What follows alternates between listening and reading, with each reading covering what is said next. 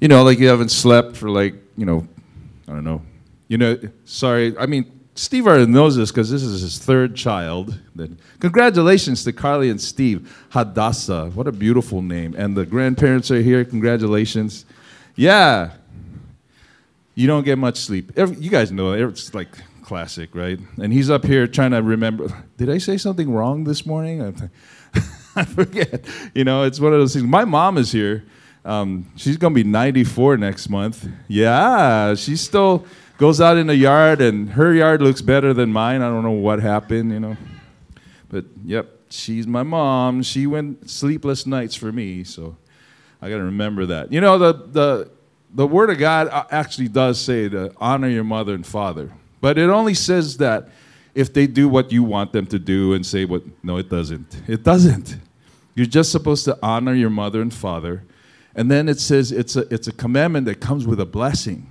And, I, am not teaching out of that, but it has a lot to do with what I'm going to talk about this morning. Uh, my son is a respectful kid. He doesn't talk too much, but he does respect me and honor me as his dad. And I went to his football game last night. They played uh, Ka'u. They played out in Ka'u. So of course we didn't bring an umbrella or anything. We're like, oh, it's going to be so dry out there. It's like a desert out there. We get out there, it is flooding. You know, like Noah and the ark coming down the road. Everything was going. It's crazy. Like it was like raining cats and dogs, and I was soaking wet. Luckily, my sister-in-law from Waimea brought a couple of umbrellas, and we were out there watching the game against Ka'u. And yeah, and my son's team won, so that was good. Not by much, but they won. That's the main thing. And uh, since it's football season, I wanted to use an illustration to start that has to do with football. And if you don't understand football, there's, you know, there's the offense and the defense, right? And there's all these different positions on each side of the side of each team, right? The offense is trying to score a touchdown. The defense is trying to cause them not to. My son plays on the offensive line. He's a, a, a, little big, a lot bigger than me. Anyway, um, one of the quarterback, the quarterback's on the offensive side of the field. His job is to call the play. One of his main jobs. He has other jobs, but his main job is to call the play for the offensive team. The rest of the guys on the offensive team, one of their jobs is to do what the play tells them to do, do what the quarterback asks them to do.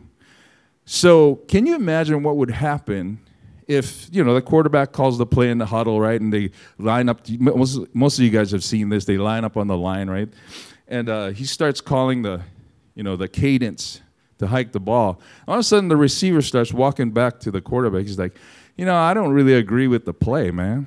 I think I want to go over there, and you need to throw me the ball, not that other guy.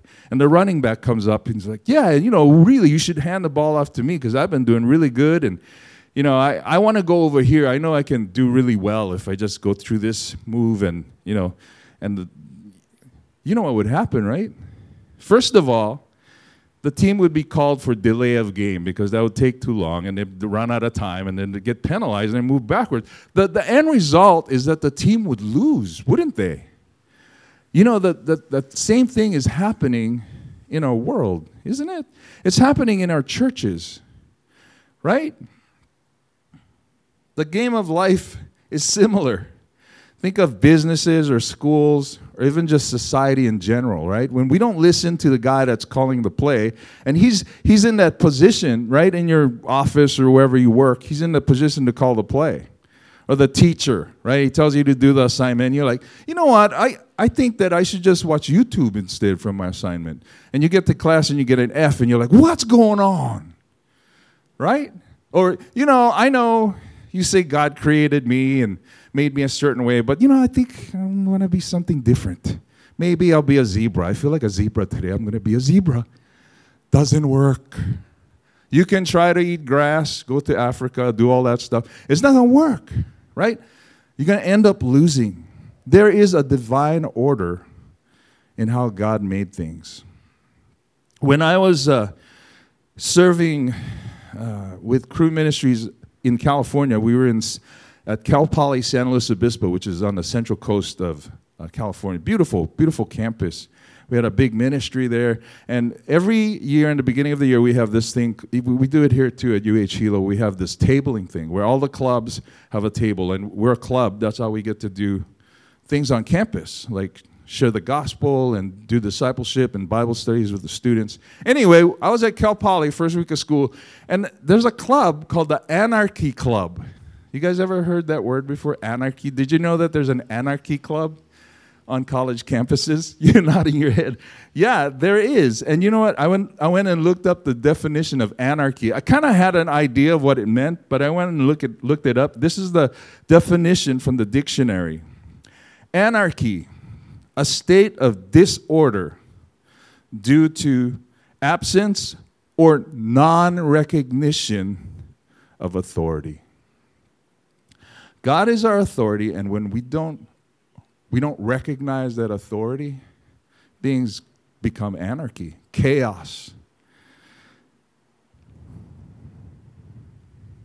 In the secular world, and I, I think even in the church, even amongst Christians, we say things like, I know it's against the law, but you don't say that, okay. Or the church, in the church, we might say things like, I know the pastor asked us to do this or apply this and not to do that, but I know the Bible asks me to do this and not that. I hope you know what the Bible is asking you to do. You know, you gotta read the Bible. That's what God's telling us to do and not to do. The final result, if when we disregard the authority of God is that things are not pono with us, even here in the church with God. The consequences is that the church can sometimes experiences, experience curses instead of blessings. God wants to bless us, but when we don't work with Him, we don't operate within His context, you know, he still owes us, he has to overpower our own will. I don't think that. I'm going to look at a passage in 1 Corinthians 11. So if you have your Bible, please turn there because, you know, I could say anything up here. And if you don't check it, we would have more chaos even from me. So 1 Corinthians 11, we're going to look at verses 1 to 3. But first, I'm going to pray for us. Lord, I, I always ask you to guide and direct me. Help me to say the things you want me to share and not say the things you don't want me to share. By the power of your Holy Spirit, your Spirit that's in me. And I pray in the name above all names, Jesus the Christ. Amen. All right, here we go. 11, 1 to 3, 1 Corinthians chapter 11. This is, I'm going to read the New Living Translation. And you should imitate me just as I imitate Christ, says the, the writer that God is writing the scripture through, Paul. And it, there's a subtitle in the New Living Translation. It says Instructions for Public Worship. So that's the context of the passage. And then it says, I am so glad that you always keep me in your thoughts and that you are following the teachings I passed on to you. But there is one thing I want you to know the head of every man is Christ. The head of woman is man, and the head of Christ is God. I, I think that in this passage, God gives us a divine order. Before you throw a stone at me if you're a woman, then hang on. Going to get to that, okay? Uh, but there's a larger context than what I was talking about. The context is instruction for public worship. It's a general concept of order on how things are supposed to work. What Paul is doing is he's addressing a problem in the Corinthian church. They're out of order. People are just jumping up and saying whatever they want in the service, and they're not listening to what the pastor's saying. And of course, you know, it happens in American churches too. But because of that, there's chaos. And so, Paul, the apostle, through God, is addressing the church at Corinth through him. And, uh, he explains this in, in this way. I'm going to go to the first point, and that is in verse 3 that I'm going to look at.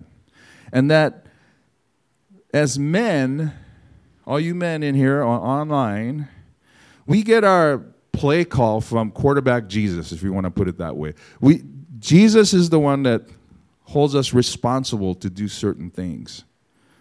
He is our head. He gives us our job description. He gives us our responsibility, or in Hawaiian we say kuleana as men, in the roles of husband, father, provider, protector, etc.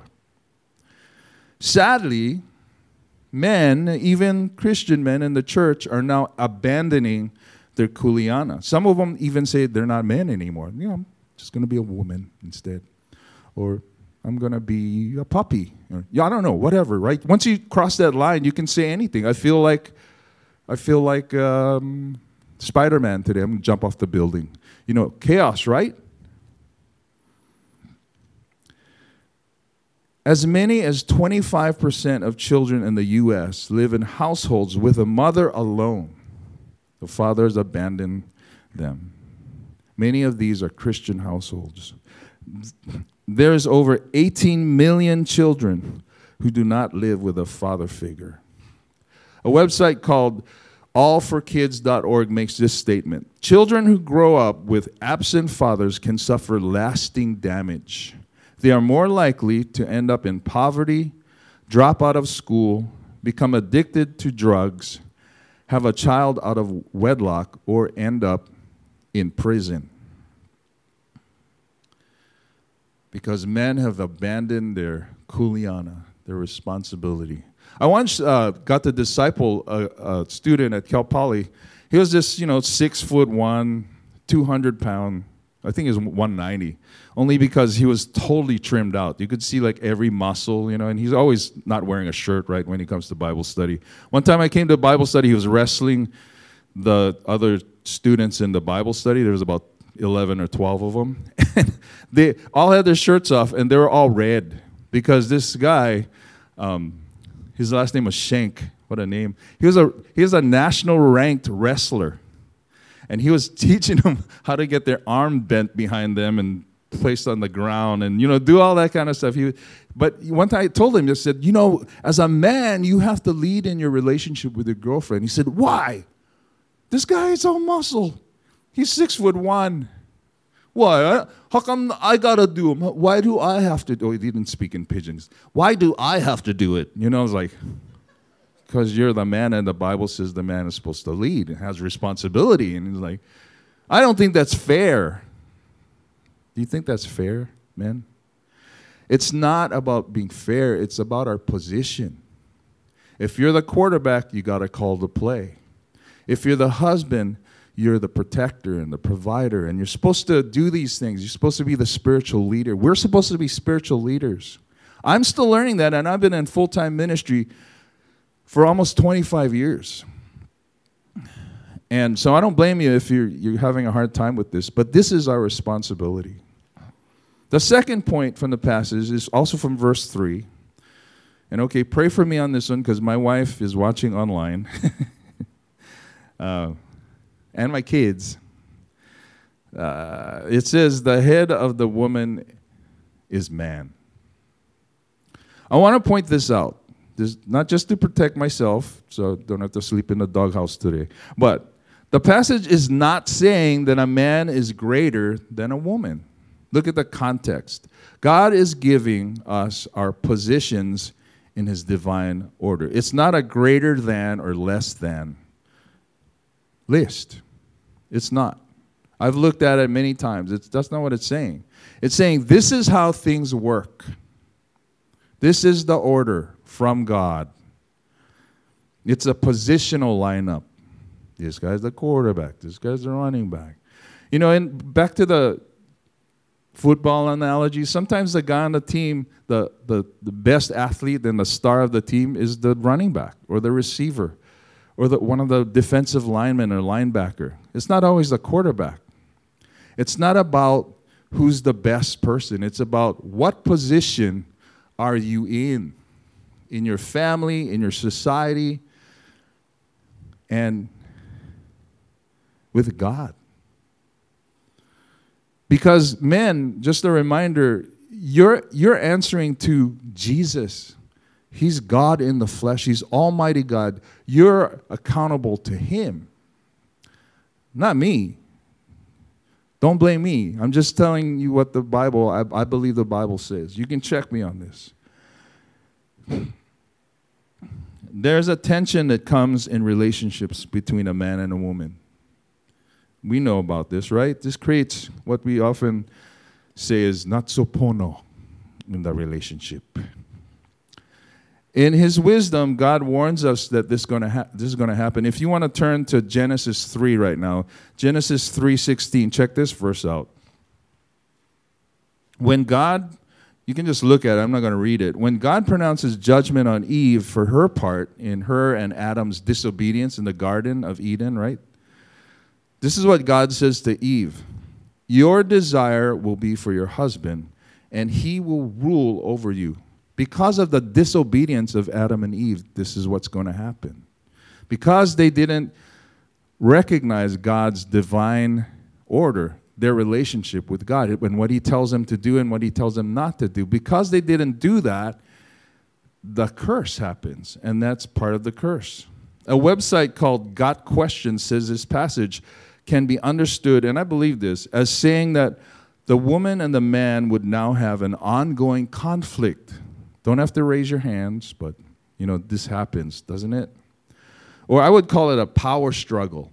There's a power struggle happening between men and women. The New Living Translation makes it clear when it translates the passage, you, meaning Eve, will desire to control your husband, but he will rule over you. You think that's not going to cause some conflict?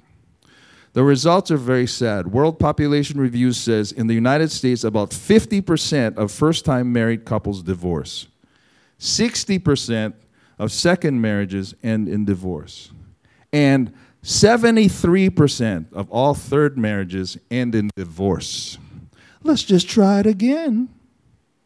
Right? If at first you don't succeed, try, try again. I don't think it works with marriage.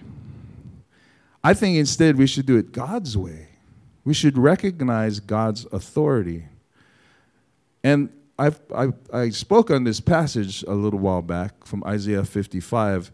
It says that God's thoughts are higher than our thoughts, His ways are higher than our ways. So I'm going to, you know, you guys know I like to use acronyms. I'm going to use an acronym, acronym, acronym, acronym from the word thought to show us, you know, what I think possibly we could do to follow God's divine order.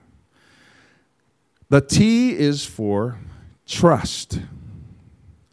We have to trust God. If you don't trust God, you're like, nah, I don't think God made me wrong. God put me in the wrong position. I don't want to do this. I don't want to listen to my husband. Bug all is wrong anyway. You know, if he's wrong, he's going to answer to the one above him, God, right? But we gotta we gotta let leaders do their job. Well, I don't know about the pastor, you know. He, yeah, he got a PhD and all that stuff, but you know, he, he, I don't agree with him, so we don't listen. But we have to remember that God made him the pastor, and if we trust God, we would respect you don't have to you don't have to agree with everything and you don't have to do every single thing. If you're reading God's word and somebody says like if I say something that doesn't jive with God's word, doesn't go with God's word, don't do it. Do what God asks you to do, but show me from the Bible where it's telling you to do that. Or show somebody or show yourself. Like Pastor Daniel says the Bible is our owner's manual. So we need to check ourselves with that. A great passage to learn about trust is Proverbs, right? You guys know this one. Three, Proverbs, Proverbs chapter 3, 5 to 6. I wrote it down, but I was like, I could just say that one. Trust in the Lord with all your heart and lean not on your own understanding. In all your ways, submit to Him, to God, and He will make your paths straight, not crooked, not going off the cliff, not going into puka. Just a warning submitting can be very painful because in order to submit to God, you have to have H stands for humility. right? One of the things Micah 6 8 says, says God requires of us to walk humbly with our God. Not walk humbly with your parents or with your spouse or although that if you follow God, that's what you're going to do. You're going to just be a humble person and humble is not easy. The O is for order. Reading through the Bible chronologically, as Ron got me kind of started on, on that, has shown me that our God is a God who values order. If you read through Numbers and Deuteronomy and a bunch of these Old Testament books, and the New Testament, like just started on New Testament, right, Ron? I just started reading it the other day, and there's a lot of details in the, especially the beginning, on what Jesus, who Jesus had to be, and what he had to do, and where he had to be from, and and all of this stuff. There's a lot of order to everything. Our God is a God of order. I have not been able to skip parts of the Old Testament or New Testament, for that fact, that show us that my God is a God that puts a lot of importance on order. The U is for understanding. We need to do as that passage in Proverbs 3 says, and not lean on our own understanding. And if you look at that verse, what do you think it's saying?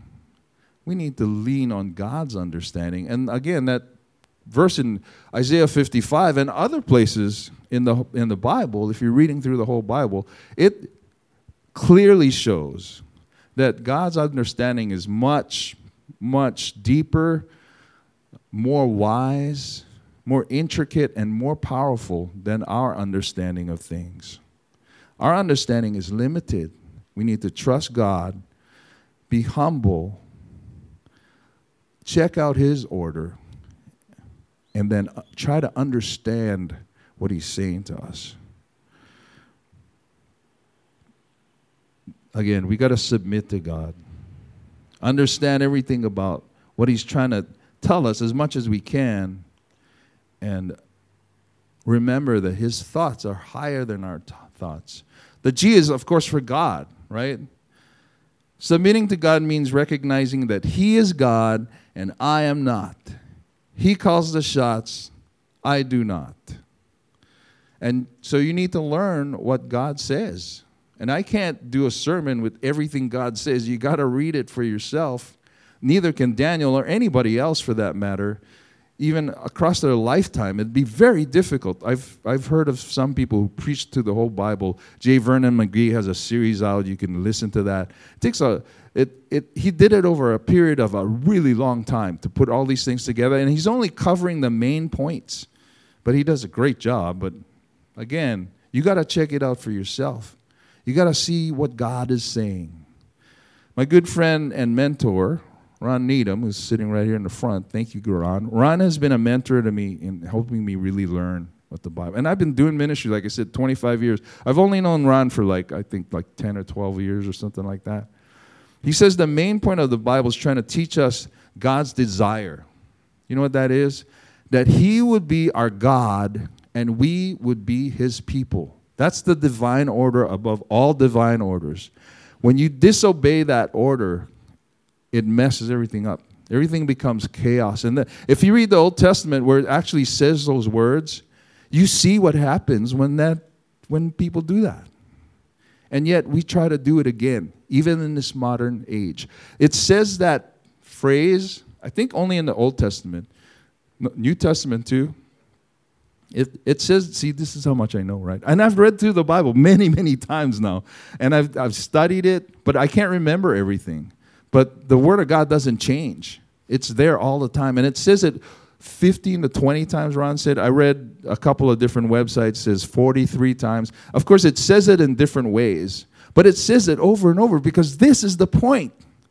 The divine order is God is God, and we are supposed to be His people. He's the quarterback. I'm the receivers. I'm the running back. I can still do a lot of good things, but I need to follow his play call. The H is for honor. When we follow God's divine order, we honor him as God. And when we honor him as God, he blesses us. I don't, this is just how it works. Whoa, you're saying you have to work for your salvation? No, I'm not. You accept Jesus. But accepting Jesus means accepting Jesus, accepting God, right? That means saying, You are Lord, I am not. Right? You are my Lord and Savior. Of course, He saved me so I can be His child. But I, need to follow Him. He is God. I need to honor that. Just like it says, I think, you know, when it says, children, obey your parents, honor your parents, it says, honor your parents. It's giving us an example of how we're supposed to be with our Heavenly Father. We're supposed to honor Him. And then finally, the T is for truth. When we obey God's divine order in our relationships, even others outside the church, but especially us in the church, this will lift up our eyes so we can see who God is. And he says in John 14, 6 that he is the truth. He's the personification of truth. We see the truth when we obey him, when we when we do what's pono in God's divine order. That's what I believe. And you can come talk to me about it later. I want to close with this illustration. Everybody can participate. Okay? I want you to put your hand up. I saw a guy named Ron Hutchcraft do this illustration. Great teacher at a, uh, one of our Cru conferences. He says, Put your hand up, wiggle your fingers around, all of them, thumb too. That's not a finger. Well, anyway. Now give your person next to you, if they're close to you, a good. no, you don't have to hit them hard, right? This is going to illustrate something. Okay, let's do it differently. Put your hand up again. Keep all your fingers in order. Close each finger. Guys, if we follow God's divine order and come together, we can give our enemy a good smack. And people will see the truth of God because he won't be able to interfere. We need to come together under divine authority of God. Our pastor, husbands and wives, children to their parents, right? Come together. And that's what I'm going to pray for. Hey, if you want to pray for that to happen in your life, please go over to the prayer holly. Um, I think we should have like a worship leader go over there with the guitar and sing soft worship in the background. And you guys can just enjoy that and think of God and, and ask God to bring us under His divine order, how we're supposed to be as His church. And anybody who's not a follower of Jesus yet, all you have to do is accept Him as your Lord. Repent. Say, you know what? I'm not God, you are. You died for me. I want you to be my king, my authority my quarterback. You tell me what to do, Lord. I'll, I'll do that thing because I know we're going to win if you're our, our play caller. I know we're going to win if you're our king. I know we actually have already won. Once you've accepted Jesus, you're guaranteed to be a winner. Sometimes we don't act like it because we're not following our leader. Follow your leader. Jesus, please cause us to have the wisdom to do that, including me because I know I don't do that all the time, but I don't want to be a hypocrite. I want to do the thing that you're asking me to do and the thing that I'm asking everybody else to do. Please give us the wisdom and the power to do that by your Spirit, not in our own strength, Lord, by the Spirit of God inside each one of us that believes. And for those that don't believe, I pray that they would make a decision, even this morning, to ask you to be their Lord and Savior, to be their King, to be their God and we can be your people. In Jesus' name, amen.